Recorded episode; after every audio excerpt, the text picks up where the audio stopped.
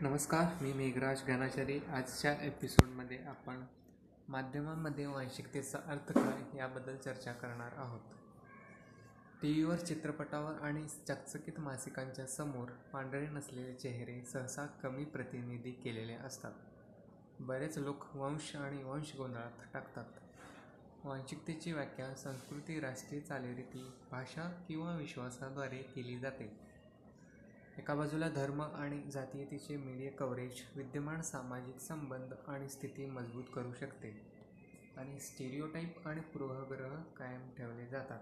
दुसरीकडे पत्रकार पूर्ण जागरूकता प्रदर्शित करू शकतात. माध्यमाद्वारे भेदभावाचे धोके वाढवले जातात आणि असा भेदभाव टाळण्यासाठी सर्वतोपरी प्रयत्न केले जातात. आणि ते आंतरराष्ट्रीय फेडरेशनद्वारे बंधनकारक आहे. म्हणून पत्रकारांच्या आचरणाची घोषणा खालीलप्रमाणे केली जाते.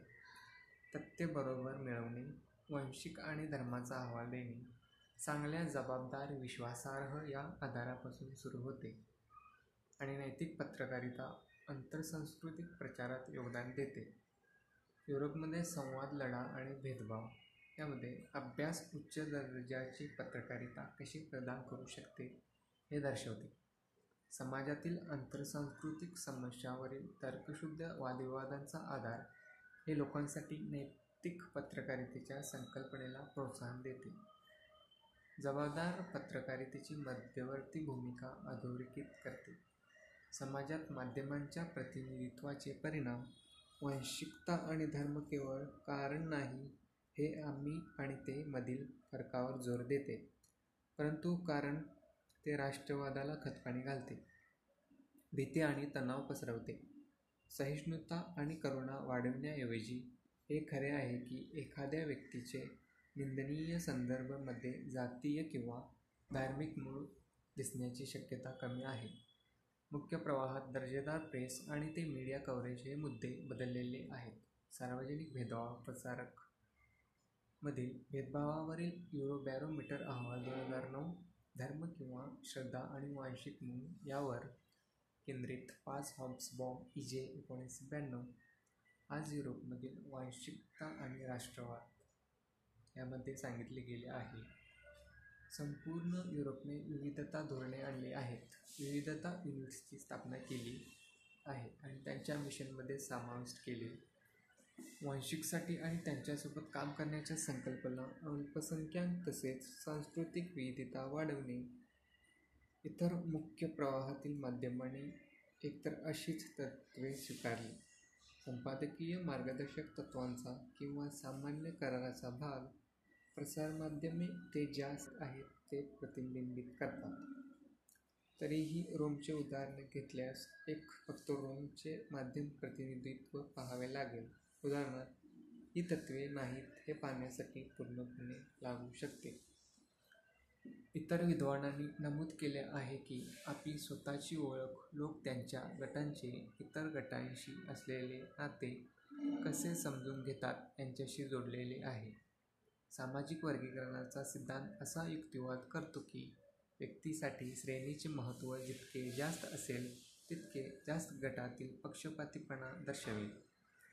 माध्यम विद्वानांनी हे दाखवून दिले की मध्यस्थी केलेल्या आउटग्रुप सदस्यांच्या संपर्कात आल्याने गटातील पक्षपातीपणा वाढू शकतो.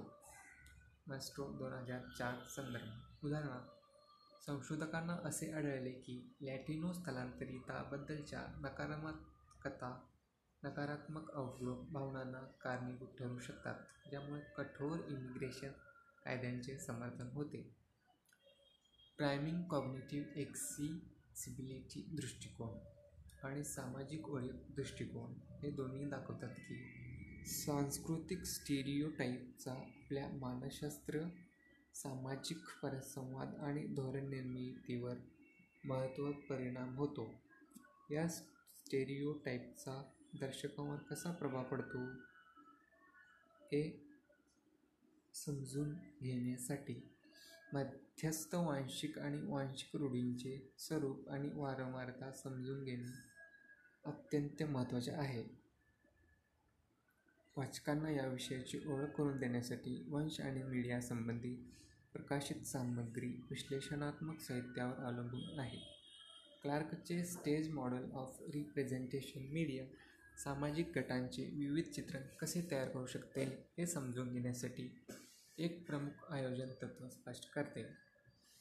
हे मॉडेल वंश वांशिक गट प्रसारमाध्यमांमधील प्रतिनिधित्वाच्या चार टप्प्यातून पुढे जात असल्याचा दावा करते.